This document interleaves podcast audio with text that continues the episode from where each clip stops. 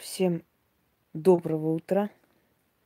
Вы уж не обессудьте, я очень устала. Буду вот в такой позе с вами разговаривать.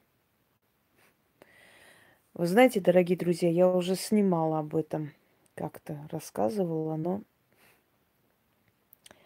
поскольку у меня спрашивают а, о смерти, видела ли я смерть в глаза –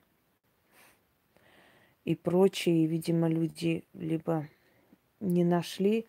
Но я могу их понять, мои каналы не раз сливали, и многие ролики пропали. Хотя есть в дочерних каналах, но не всегда люди додумываются их найти.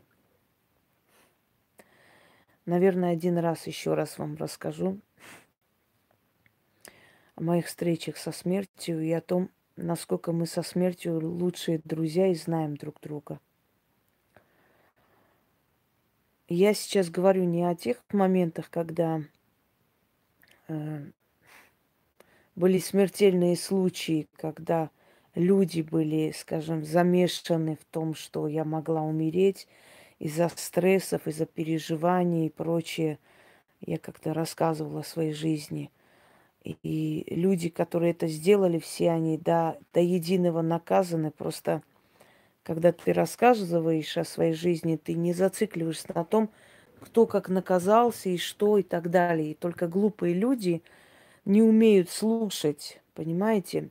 Они тут же делают уже э, преждевременные выводы, вместо того, чтобы понять, что когда человек рассказывает о своей жизни, человек не э, зацикливается и не возвращается к тому, кто как потом был наказан, кто что получил за это – человек просто рассказывает, что было в его жизни.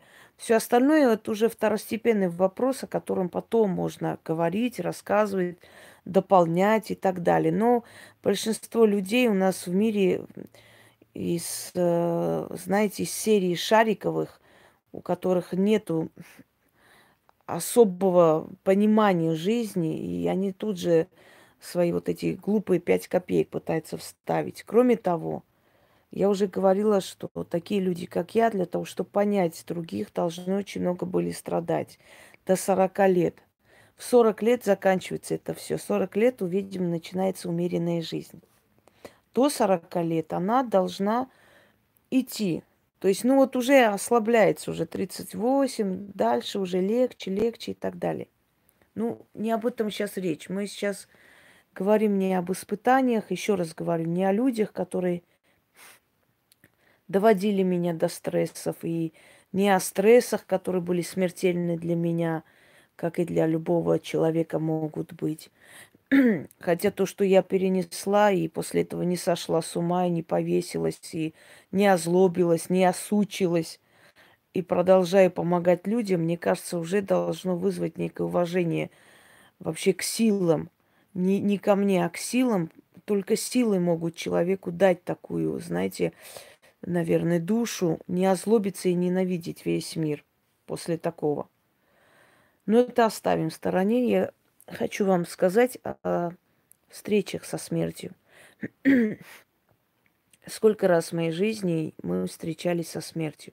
Как ни странно, цифра 3 здесь все время фигурирует в моей жизни.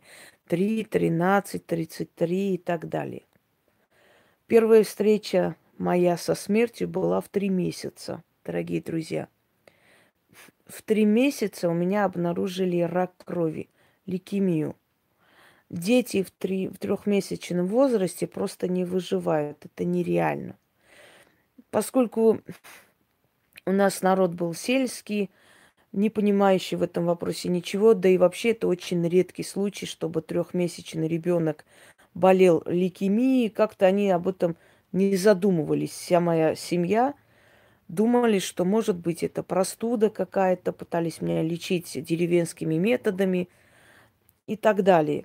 И вот дело дошло до того, что я уже просто стала пергаментно-желтая. Меня отвезли в Армению. Врач, который э, меня проверяла, женщина, она сказала, матери моей сказала, я сейчас плюну тебе в лицо. Ты не видишь, в каком состоянии твой ребенок. Ты что, ждала, пока она умрет, или, или думала? И мама моя там расплакалась, сказав, что она просто не, не предполагала, не думала, что у меня может быть лейкемия в таком возрасте. А она думала, что я просто простыла, и что это просто, ну, как бы детская болезнь, может, воспаление какое-то пытались лечить. Врачи не понимали, что у меня. Меня пытались лечить разными всякими методами. И отвезли в Ереван. И сказали, что, собственно говоря, мне осталось-то всего недели две, наверное, Потому что в таком возрасте, ну, ну нету статистики. Вы можете открыть, посмотреть. В трехмесячном возрасте, чтобы ребенок спасся от такой болезни, не существует практически. Может, один на миллиард и есть, не знаю. У меня, то есть у меня вот э, как бы вот как раз как отвезли в течение там недели, начался сепсис отравлении крови, ну, чтобы вы знали, если врачи есть в форуме сепсис, это уже, ну, это уже последняя стадия, это уже ближе к смерти, когда начинает отравляться кровь. Как правило, сепсис бывает у людей больных лейкемией, сепсис бывает у людей, у которых там отравление, то есть, ну, вымирание внутренних органов, то есть трупный яд, извините за выражение, попадает уже в кровь после чего человек уже не выживает. И мне, дорогие друзья, было три месяца. У меня начался сепсис. И мне начали делать всего лишь обезболивающие, чтобы я без, безболезненно умерла. Отец мой вернулся в Грузию, в наше село, чтобы заказать маленький гробик – потому что в таком месяце, то есть в возрасте, сами понимаете, такие гробы не делают. Э, приехал, все подготовили, деньги собрали, чтобы потом приехать за мной, привезти похоронить. Ночью моя мама проснулась от того, что возле меня увидела тени. Ну, как она сказала, я увидела людей. Она подумала, что я умерла, и врачи меня забирают. Крикнула и побежала в мою сторону. Побежала, и вот этих людей не стало. То есть это тени растворились, как-то исчезло все это. И она увидела меня живую. Я выжила. И, скажем так, врачи были в шоке, не могли понять, как это вообще могло случиться.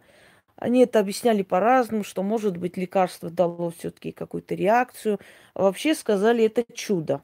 Везите своего ребенка домой. Когда меня привезли домой на такси, или там знакомые, сейчас не помню точно, э, мама сказала, что твои две бабушки, значит, с криком выскочили из ворот, встречая нас, ну, думая, что везут уже умершего ребенка хранить. А тут выходит она со мной в охапку, а, и они с удивлением просто понимают, что я жива. Тогда не было еще таких, знаете, э, способов сообщения, там, э, позвонить, э, телефоны, телеграммы прям быстро дать, чтобы они знали, что я жива. Ну вот они как бы были готовы, что меня должны привести, я умираю. И они как раз вышли с плачем, криком меня встречать. А, я живая. Как мой брат шутил, у Бога на тебя большие планы были. Вторая э, встреча со смертью была в три года. Мой дед принес голубя играть, мамин отец. И у этого голубя было сломленное крыло. И говорят, что сделали специальную клетку для него, и он там жил. И я, значит, его кормила, любила. Мне было три года. Я это не помню, естественно как-то я этого голубя выпустила, а у нас село прям, где Транскавказская магистраль. Вот проезжает эта дорога в Махачкалу, в Баку, в Ереван. Ну вот прям вот центральная дорога. И вот тогда югославы в те годы очень часто ездили в Армению, возили в больших, больших грузах какие-то что-то, какие-то товары. Оттуда что-то везли. Вот югославы очень часто туда ездили. Потом там какой-то завод Югославия открыла и Советский Союз, в общем, э, вел там какую-то торговлю с Югославией. или Югославия часть была советская. Ну, в общем, они там в Армении вот эти заводы открыли. До сих пор есть югославские эти заводы. Можете у ереванцев спросить, и они скажут. И эти иностранные, значит, грузовики едут. И бабушка моя говорит, что я просто не могла тебя найти. То есть искала посмотреть, э, где ты, что ты, тебя нету. Оказалось, что этот, этот голубь убежала, а я за, за этой птицей побежали на вот эту транскавказскую магистраль. Там оживленная трасса, очень оживленная. Там очень часто у нас в селе, очень часто погибали собаки, которые переходили дороги. И моя собака когда-то погибла. Мы там очень переживали, вот прям перед глазами, как он там под колесами оказался. Ой, пес, как мы плакали вообще. Горевали и звали его Гонч, я до сих пор помню. Так вот, я пошла, вот как раз вышла на вот эту огромную дорогу за этим голубем. За мной моя бабушка побежала. И она говорит, я увидела уже тебя, когда ты уже все, ты уже посреди дороги, и мчится оттуда э, огромный большой груз. И она говорит, я отвернулась, чтобы не видеть твою смерть, потому что я поняла, что все, я не успею. И тут останавливается эта машина прямо возле меня, наверное, ну, метров, ну, полметра где-то, вот так. Естественно, меня не видно, я маленькая мурашка. Выходит этот водитель, оглядывается по сторонам и уже собирается сесть, чтобы поехать дальше. И тут моя бабка, значит, выскакивает с криками, машет руками, он останавливается. И после этот человек к нам приходил. Приходил несколько раз к нам домой.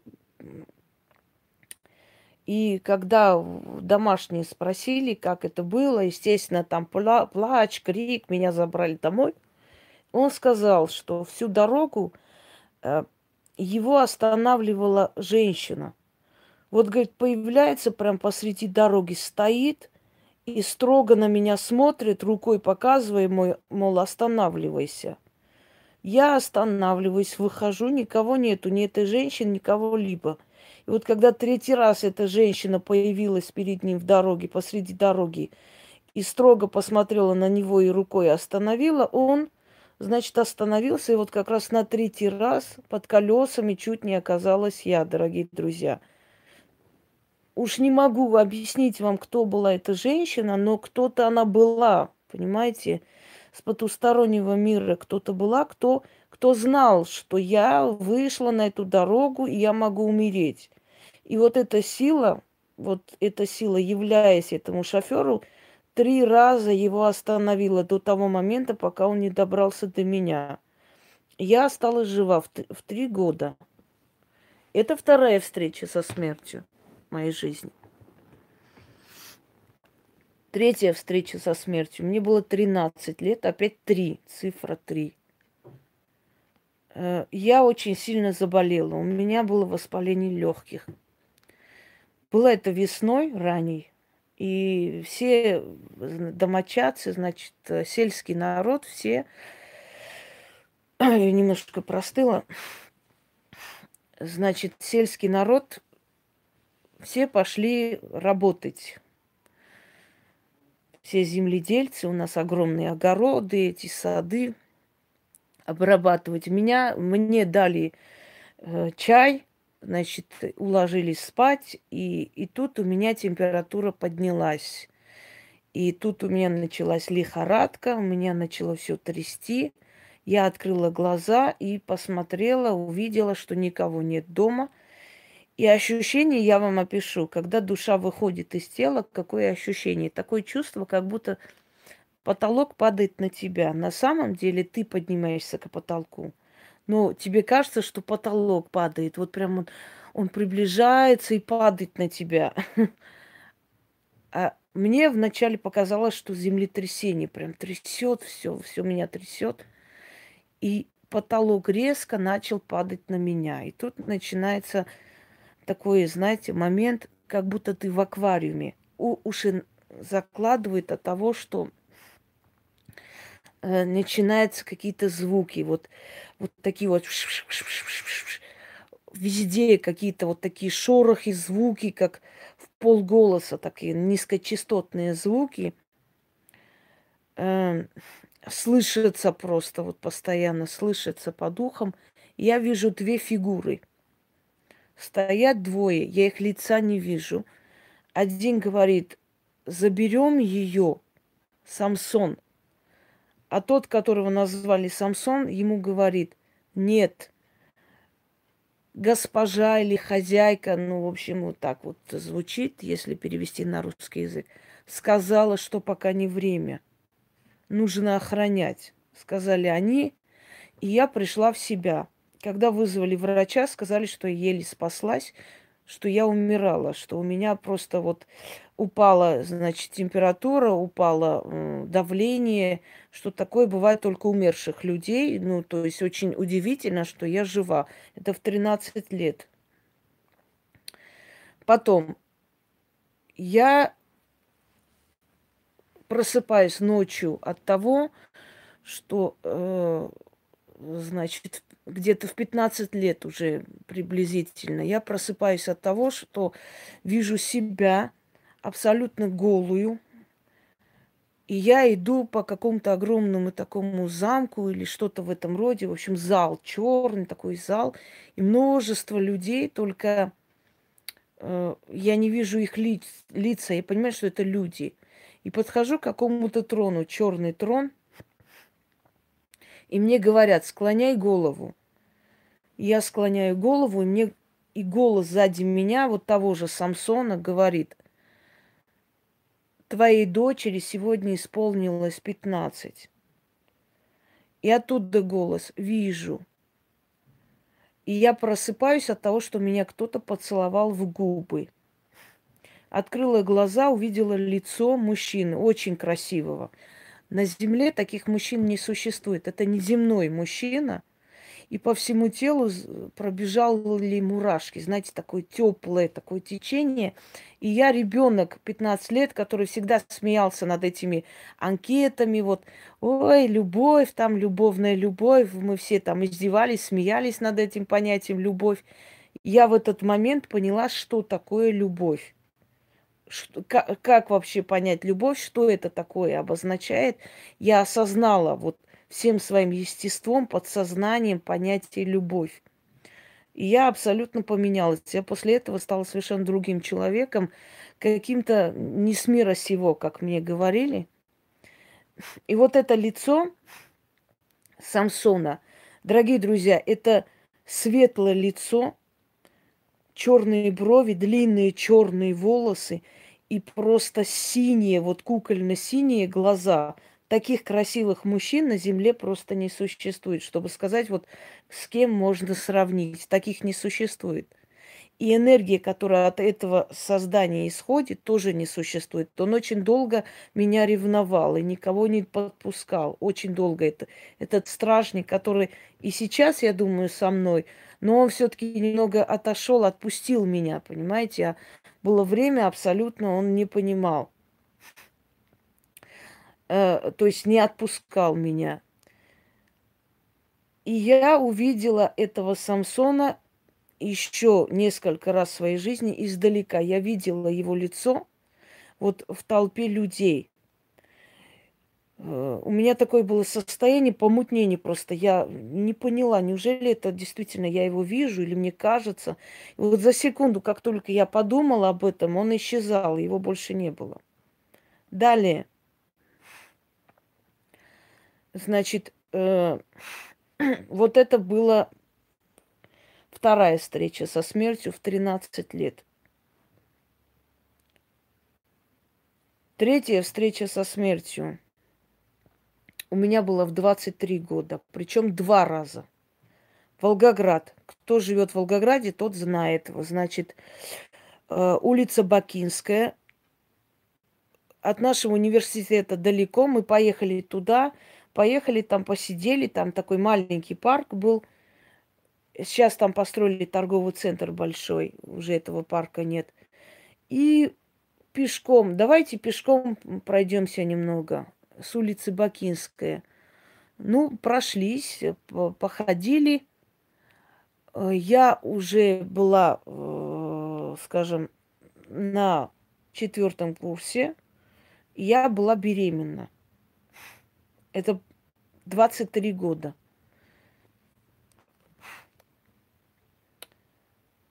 Ну вот как раз я родила ребенка в 24, то есть вот ну переход 23 с чем-то.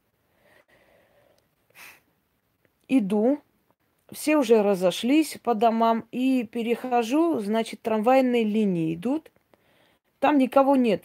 Некий такой маленький пустырь по ту сторону здания, никого не было, никого. По ту сторону один дед старый сидел какой-то, ждал, э, уже в сумерки почти было, трамвай. И я иду. Желтая куртка, я до сих пор помню. Я перехожу вот эти трамвайные пути по ту сторону. Знаете, наверное, люди почему гибнут? Потому что у них оцепенение. Если человек сообразит, сразу же поймет, он спасется, поскольку у него оцепенение, он не понимает, что происходит. И, и вот это оцепенение, это последнее, что он видит в жизни. Я перехожу, и такое чувство, ну, как будто вот прям внезапно выскочил из тоннеля этот трамвай. Там тоннель, да, с тоннеля выходит улица Бакинская. Выскакивает трамвай и, ну, едет, летит.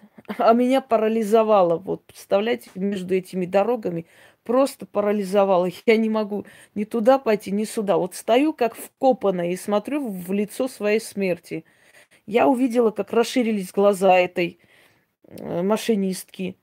Значит, внутри люди помахали руками, а я не могу ни туда, ни сюда.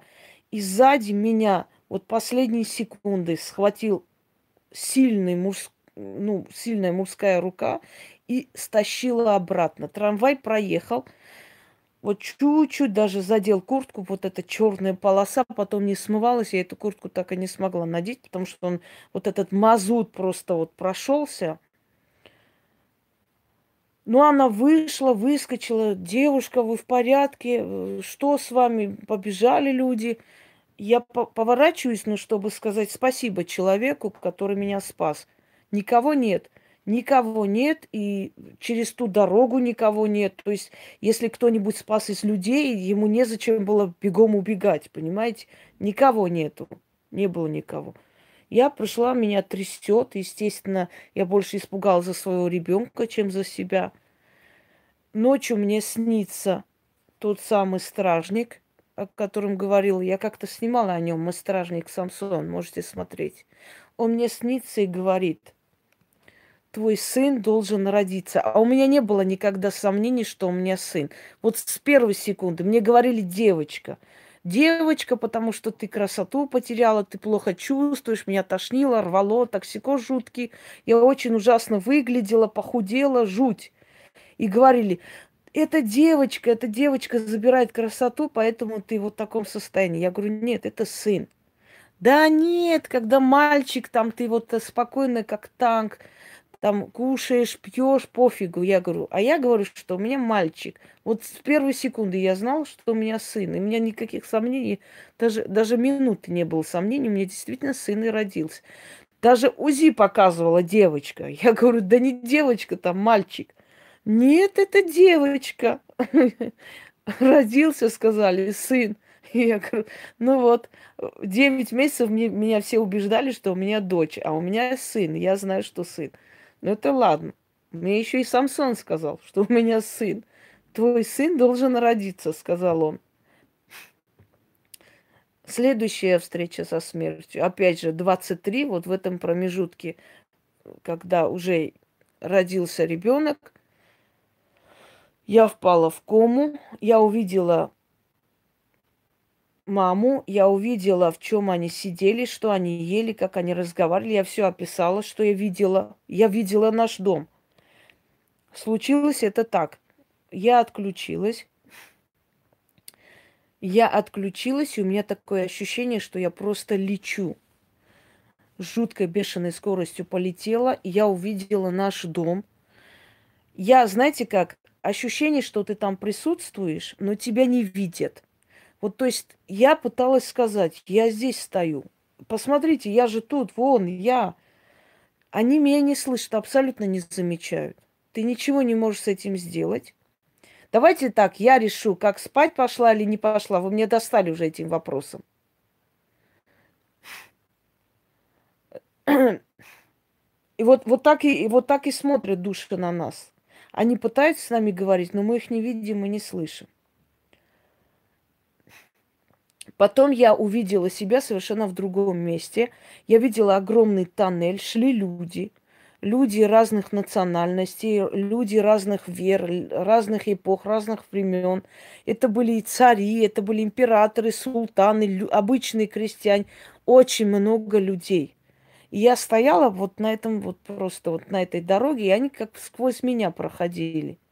И один старик такой говорит, а ты что здесь делаешь? Что ты мешаешься под ногами мне? Я говорю, я не знаю, куда мне идти, а куда они идут? Они идут на суд, на суд идут, а ты что ты тут делаешь? Вот так вот на меня кричит. Я говорю, а что мне делать? Иди обратно. Тебе не время. Стоит тут, мешает. Пробурчал он на, на меня, и я увидела свою бабушку, которая была, ну, помолодевшая, в таких традиционных одеждах. И она мне рука, рукой, значит, так указывает, мол, иди отсюда. Молча. Я побежала и говорю, бабуля. Она мне вот так, иди. Вот так вот, вот даже я бы сказала, злобно рукой вот так отторгает от себя, мол, иди отсюда. И я проснулась. Я проснулась, мне сказали, ну, слава богу, ты пришла в себя. Я так проснулась, глаза открыла в полу таком мраке. Я говорю, а где мой ребенок? Они, да все хорошо, все хорошо, сейчас приведем, покажем, привели. Мне показалось, что он такой красивый, потому что я в тумане, я ничего не, особо не могла видеть. Мне показалось, он такой круглый, толстый, хороший. А потом, когда я глаза открыла чуть позже, увидела отечность, и под глазами у него отечность. Но в любом случае, как все дети кисарята, он, конечно, был кругленький, он не был замученный этими родами, но мне показался очень красивым, очень таким хорошим. Я еще подумала, ничего себе, такой пухлый, толстый. Как же он так вот только родился и такой хороший. пока у меня не прояснилось в глазах. Это следующая встреча со смертью. И последняя встреча со смертью у меня была в 33 года, когда мне сделали операцию. Дело в том, что мне сказали, что есть большой риск, что я могу умереть. И еще есть риск, что я могу э, потерять память что я, ну, вообще много чего. Э, я хочу вам сказать, что э, я не говорила своим родителям до последнего, что у меня. Никто не знал. Потому что мама моя, когда узнала уже последний, наверное, ну, последнюю неделю с чем-то, да, потому что, ну, некуда было деваться, я сказала адрес, больнице, все. Я говорю, ну, если я умру, люди должны меня забрать, похоронить. Все сказала, значит, ключи, где собаку определила, отдала э, моей хорошей подруге, которая, у, у нее тоже была большая собака, она потом умерла, бедная, ну, уже возраст, она старая была собака. Пусю отдала, все уже как бы все дела, и пошла на операцию – и, и после операции у меня мама говорит, ты мне там, там позвонила, попросила медсестре, я ей заранее сказала, после операции, если я жива буду, вот мамин номер, позвони мне, дай трубку. И она говорит, ты там бормотала что-то. Главное, я поняла, что ты жива, и на этом все. И практически вот то же самое видение, вот этот овраг – себя увидела в детстве, как я качаюсь просто на качелях, бешено кричу. Там хохочу, ужас. Но эту сцену я помню в детстве. Меня качал брат двоюродный. А вот в этот момент, скажем так, когда я видел, то есть я видела себя в детстве, в этот момент я была абсолютно одна. такое было белое пространство, ничего не было. И меня кто-то качал, и я так кричала, так смеялась, так радостно вся. И я хочу вам сказать, дорогие друзья, я не хотела вернуться. Я помню, как мне сували трубки в нос. Я это помню, неприятное ощущение. Что-то мне вот такое чувство было, как будто мне прям обжигает мозг, и я не хочу ужасно вернуться. Ну вот ужасно не хочу вернуться. И увидела лицо ребенка, моего сына, который сказал – мама. И вот я вот поняла, что вот, ну а как я его оставлю здесь? Я его не могу оставить. И я вернулась, не желая того. Абсолютно нету страха смерти, абсолютно нету ужаса, легкость, спокойствие, избавление и блаженство. Но единственное, что возвращает человека обратно, это родные. Вот почему я говорю вам, что человек, когда в коме, Разговаривайте с ним, он вас слышит. Его душа наполовину там, наполовину здесь. И если вы с ним разговариваете, убеждайте его, что его здесь ждут, он вернется, поверьте мне. Даже вы можете говорить с ним не в больнице, вы можете дома с его фотографией разговаривать, он вас слышит, потому что они рядом находятся. Когда человек в коме, его душа блуждает. То есть тело еще живое, а душа блуждает, оно вас слышит. Так вот, э, страха смерти нет, абсолютно нет, ни капли. Абсолютно ни капли страха смерти нет. Это очень приятное ощущение и желание такой побыстрее уйти, избавиться. Вообще нету страха смерти. Никаких. Никаких темных сил, никаких жутких каких-то криков. Это все фантазии человека и голливудских э, этих режиссеров. И я вернулась, и я почувствовала, что у меня вот такой горестный запах и такой привкус э, в горле. Это мне трубку сунули в нос, э, вытаскивали оттуда. Я не знаю, что за препараты. Вытащили. Врач, значит, начал мне э, смотреть на меня так пристально. Потом говорит, ну-ка, э, покажи мне палец, один палец. Вот я один палец, потом, ну-ка, прижимай мою руку, жми. В общем, ну, проверяли, я соображаю или мне что-то не то, потому что 6 миллиметров от мозга и 15 больниц отказались меня оперировать, отказались. За меня взялся военный хирург, спасибо ему большое, и спас мне жизнь. Все остальные от меня отказывались, потому что говорили, ну нету... Мне прям лицо говорили, а зачем вас мучить? Вам и так осталось три месяца жить. Живите спокойно, э, поезжайте к родным, проведите это время с ними. Мне в лицо прям говорили, зачем вы мучаете себя? Шесть миллиметров до мозга, ну кто возьмется за вас? Или вы растением останетесь, или не выйдете с наркоза, или зачем вы себя мучаете? Вот прям вот так в лицо и говорили – как бы я была готова к этому. Я только, скажем так, эм, никаких истерик, криков, ничего не было. Единственное, вот просто думала, ну, ребенок, ребенок, потом думаю, ну ладно, что делать? Столько детей растут без родителей и растут же. Значит, ему так суждено. Я вот для себя так подумала, думаю, ну, мама моя не оставит его сколько она будет жить, мой ребенок столько и поднимется. Я спокойно просто потом подумала, ну, если есть вариант хоть один, надо испробовать. И пошла спокойно, легла под нож. Мне все потом говорили, боже мой, ну как же вы, Инга, как же ты жить будешь? Ну вот без глаза, блин, ну это же красота женщин, ну как же ты теперь? Я говорю, очень нормально. А что теперь делать? А что теперь делать? Сидеть, плакать, бить себя по голове? Нет. Нормально. Я и сейчас сохраняю свою красоту. Я сейчас ухоженная женщина. Я когда выхожу на улицу, я так одеваюсь, что я не вызываю жалости, я вызываю зависть.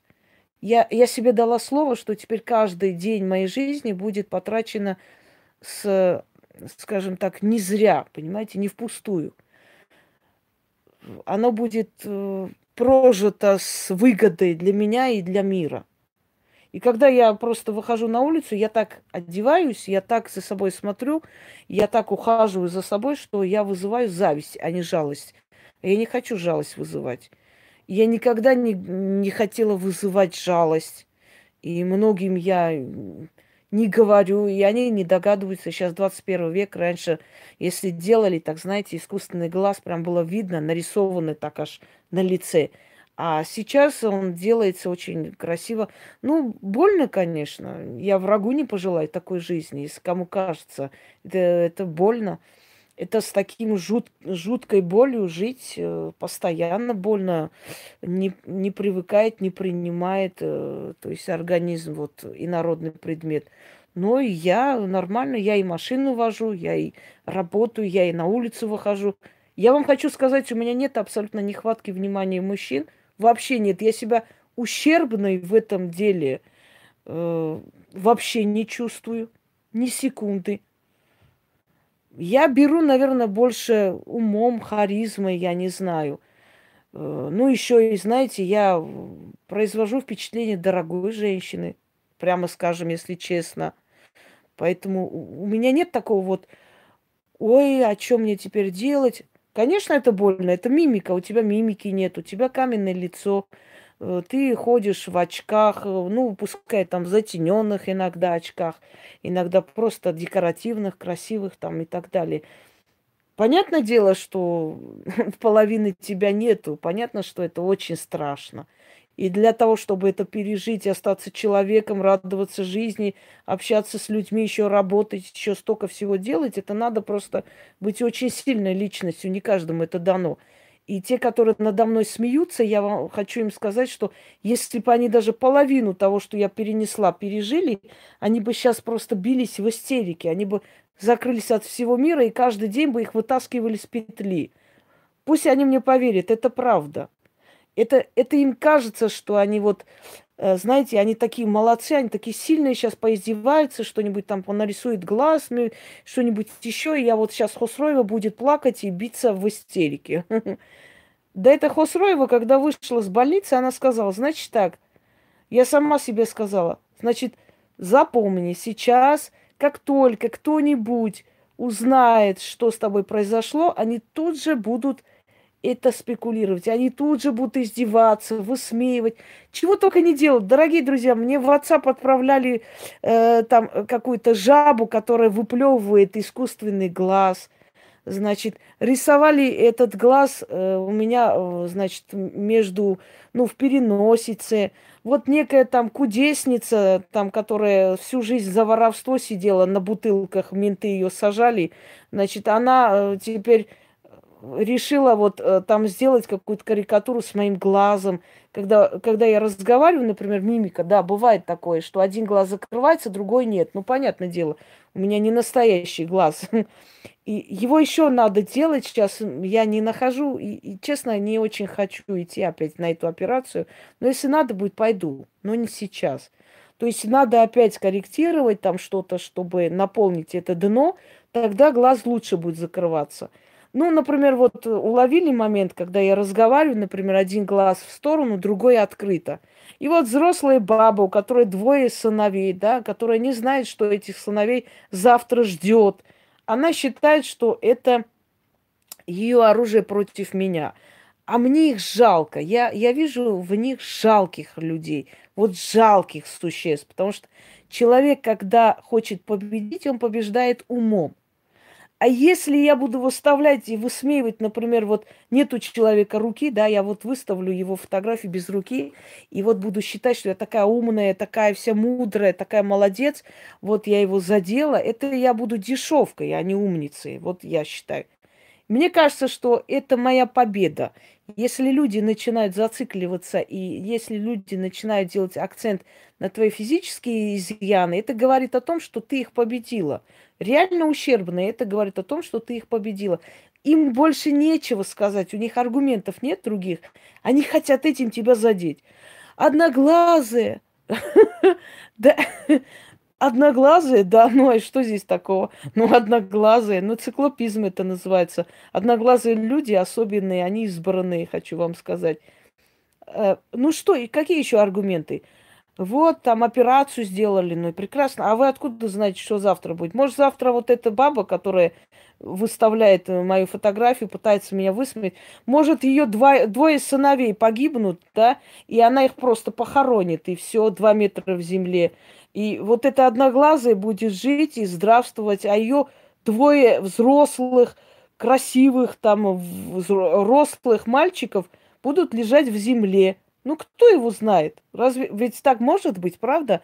А вдруг она вот, например, сядет на их могилу и будет вспоминать, как она когда-то высмеивала женщину, у которой вырезали пол лица и считала, что она такая молодец вообще, супер. Может и так быть. Кто его знает, дорогие друзья. Многие, которые высмеивали меня, многие, которые смеялись, э, умерли, погибли. Говорю вам, клянусь своим ребенком, так и есть. Многие. Я их, даже человек 15, может быть, за эти годы. Их нету в живых. Последняя тоже недавно умерла. Смея... Те, которые смеялись над моей одноглазостью, понимаете? Так ведь о чем это говорит? Это говорит, что боги так захотели. Они пожелали дать мне это испытание. И если ты смеешься над этим испытанием, ты смеешься над богами. Готовься, открой ворота. Знаете такое, смеешься над чужой бедой, готовься ее встречать. Э, дело не в том, что вот, ну вот как так можно, зачем. Мне все равно не плевать. Если я смогла пойти и такое пережить, наверное, у меня хватило еще и мужества э, знать наперед, что над этим будут издеваться, и это тоже надо принимать спокойно. Спокойно, понимаете? Но запомните, если вы смеетесь над человеком, это испытание ему дали боги. Они посчитали это уместным и нужным. Но если ты над этим смеешься, готовься это встречать у тебя будет то же самое. Те, которые смеялись над моей одноглазостью, да, я один глаз потеряла, а они все свое тело в земле похоронили два метра. Я глаз потеряла, а они свою жизнь. Пожалуйста, так кто из нас выиграл-то? В конце концов, когда мы с вами помрем, дорогие друзья, никто не будет помнить, какие у нас были глаза. Четыре глаза у нас было или два – понимаете, какие у нас были пальцы, длинные или короткие, будут помнить наши деяния, наши дела. Кто мы были, что мы себя представляли, что мы оставили этому миру, что мы оставили людям. Вот это будут помнить, понимаете? А не то, что какого цвета глаза, красивые они были, маленькие или большие, какие у нас были волосы и что у нас был. Это потом дополнят голливудские режиссеры, там э, они сами допридумают и, и найдут актеров, кто будет вас играть. Э, э, а, а все остальное это всего лишь, э, понимаете, как вам сказать, личные твои качества. Личные твои качества – это твоя душа, твои поступки и ты, твоя личность. Все остальное – это приходит, уходит. Это не, нами неконтролируемо, к сожалению. Мы не можем контролировать старение, мы не можем контролировать операции, мы не можем контролировать бедствия, аварии, при которых люди лишаются конечности и так далее. Весьма смешно, хочу вам сказать. И вот это вот одноглазая их сделала по полной программе, знаете, причем раком. А вот теперь смотрю и думаю, а вас кто-нибудь знает в этом мире? В общем, мне интересно знать. Кто-нибудь вас знает вообще, люди добрые? Не знают и знать не хотят, потому что вы никто. Что я хочу вам сказать, дорогие друзья? Вот мои встречи со смертью.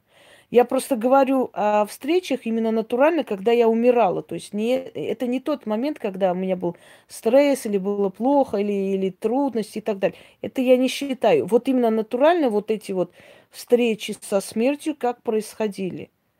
Так вот, я считаю, что мы со смертью уже лучшие друзья. И когда люди начинают меня пугать смертью, что я помру, сдохну. Э, дорогие друзья, что бы ни случилось в моей жизни, я была и останусь сильным человеком. Верите, нет?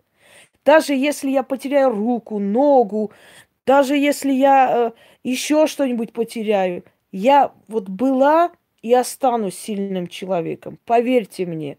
Я опять же все равно буду той самой Ингой, которой была. И точно так же спокойно буду идти вперед, точно так же буду спокойно работать, точно так же не обращая на это все внимания, я буду творить и так далее. Почему? Потому что я считаю, что в этом мире ничего человека остановить не может. Если человек сильный, его ничего остановить не способно. А вот это вот, э, как вам сказать, когда ты переходишь грань страха, когда ты переходишь грань боли, все, больше нет ничего, что тебе может доставить боль. Я всегда в жизни, когда проходила какой-то страшный, э, страшный момент, я всегда говорила, неужели вот я и это, и это тоже меня не сломало? Ну что должно быть такое, что меня сломает? Я, я себе вопрос задавал. Представляете, каждый раз. Ну опять нет предела. А, и это тоже прошло. И это меня не сломало. Представляете? И это меня не сломало. И не слом... это уже не сломает, это уже нереально. Так вот, встречи со смертью. Вот, вот эти встречи со смертью у меня были. Хочу вам сказать, смерть не страшная сила, смерть просто сила Вселенной. Смерть это избавление человека от мирских э, болей, мирских проблем и переход в другую жизнь просто. Она не страшная, она не жуткая, она не приходит в, в жутком состоянии. Она очень нежная, очень милая. Иногда может позвать вас по имени, очень приятно, очень нежно позвать.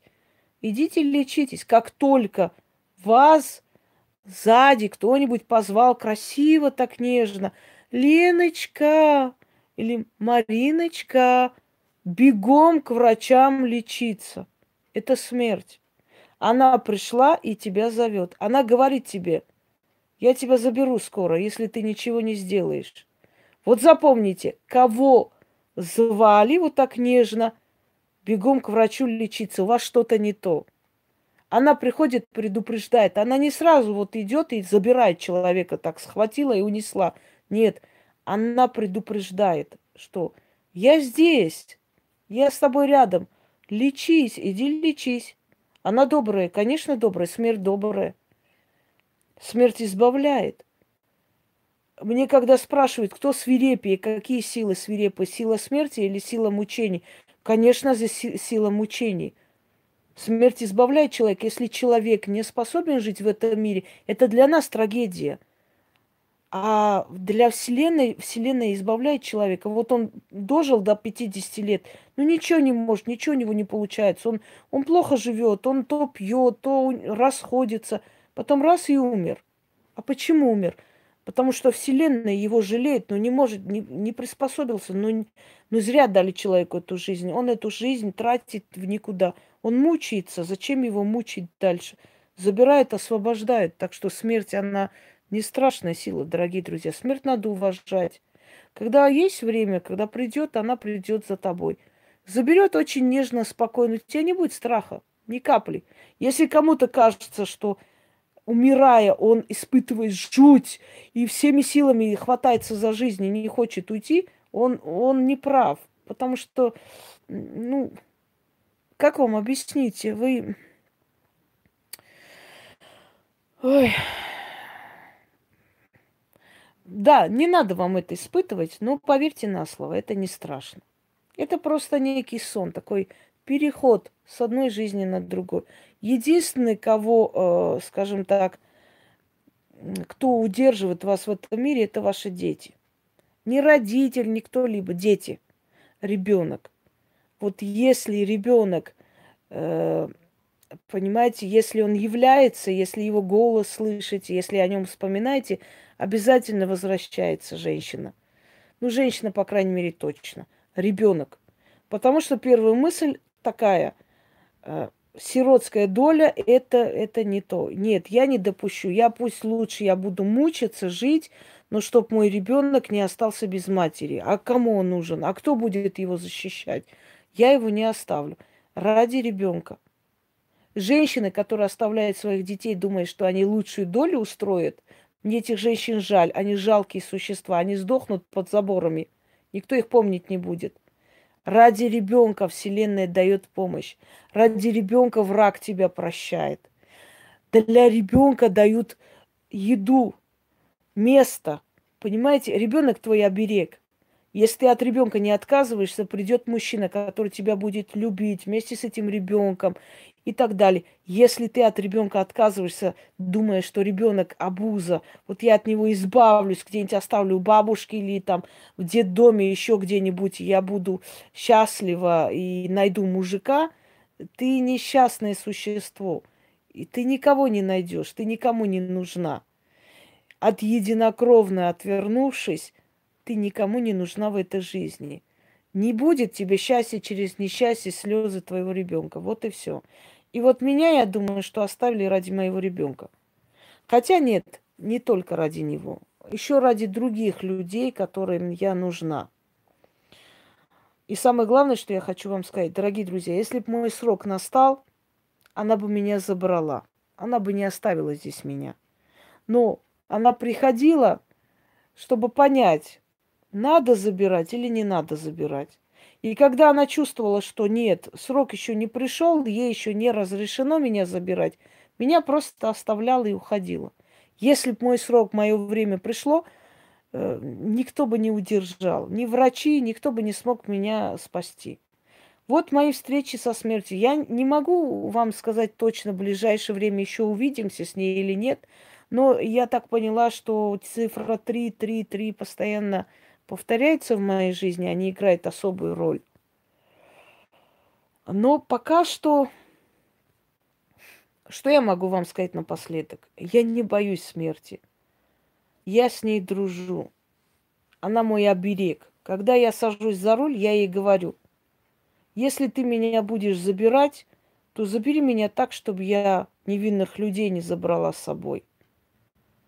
Если ты меня будешь забирать, забери меня так, чтобы я никого не задела. Вот и все.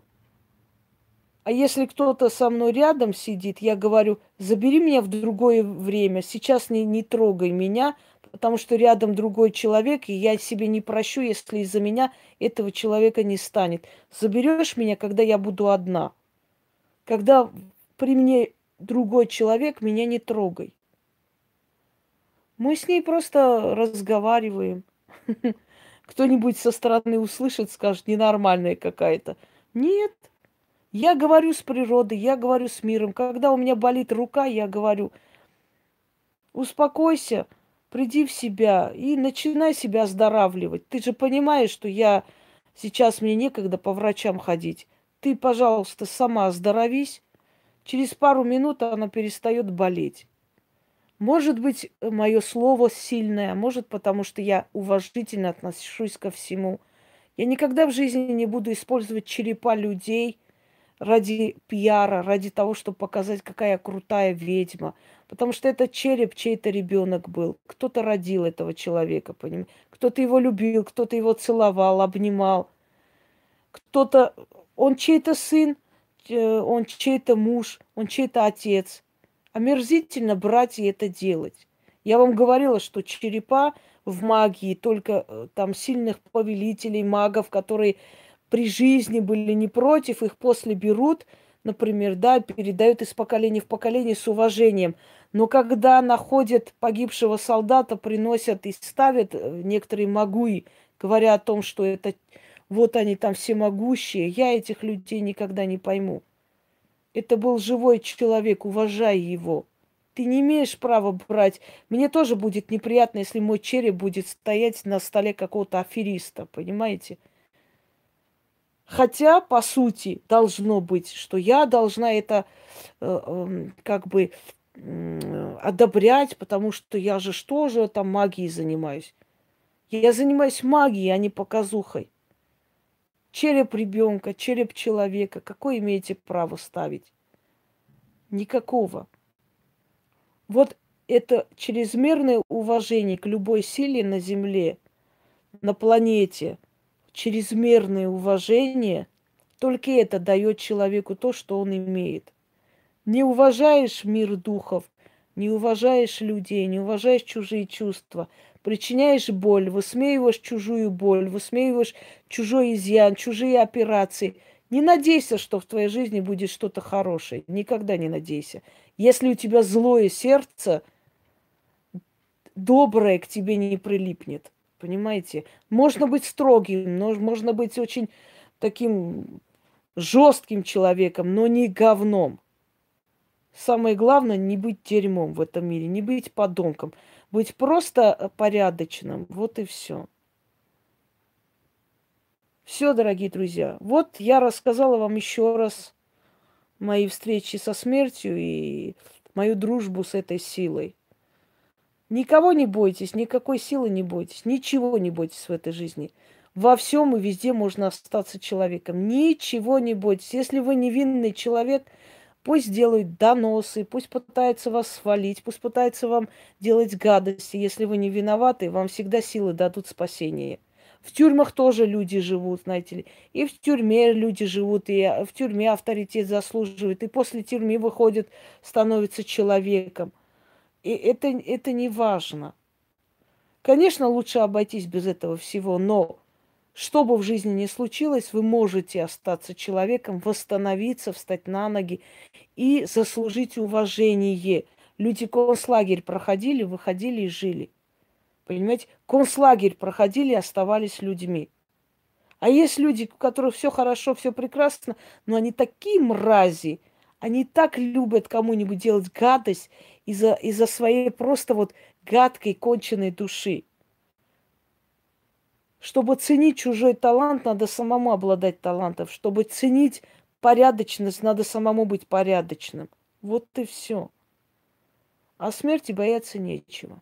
Она придет тогда, когда придет ваше время. Это даже, даже не секунда, даже менее чем секунда какого-то дискомфорта, а потом спокойствие. Пока живется, живите. Вот каждый день своей жизни используйте как последний.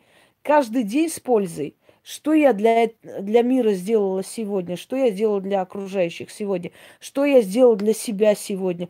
Каждый день используйте, потому что все на счету. Дорогие друзья, на счету мы не знаем, сколько нам жить. Вы не откладывайте на завтра то, что вам сегодня надо делать.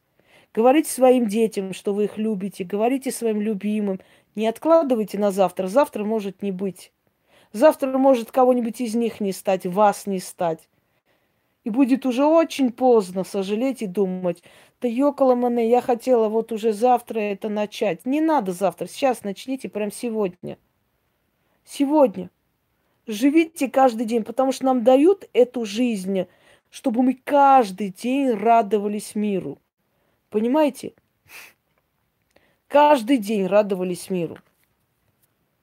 Они ждали какого-то подходящего момента. Вот почему я праздники не люблю. Я не люблю, когда люди ждут целый год, чтобы раз в году увидеться, погулять, посмеяться, потанцевать. Зачем целый год ждать? Если это можно делать всегда, и сейчас, и сегодня.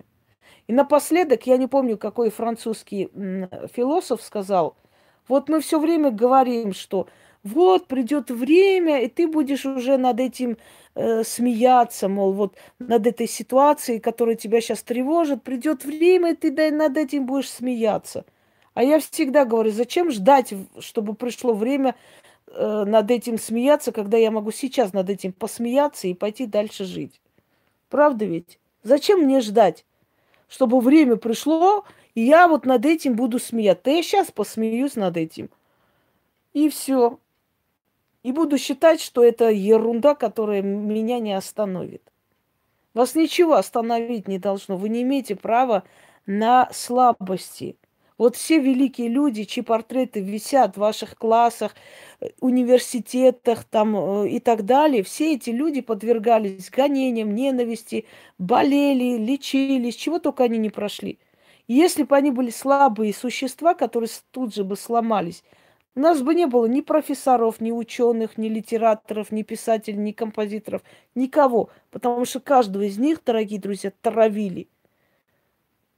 Бесчеловечно травили. Человек, который хочет в этой жизни оставить свой след, он не имеет права быть слабым. Он должен сражаться как воин. Любую проблему спокойно решать, идти дальше.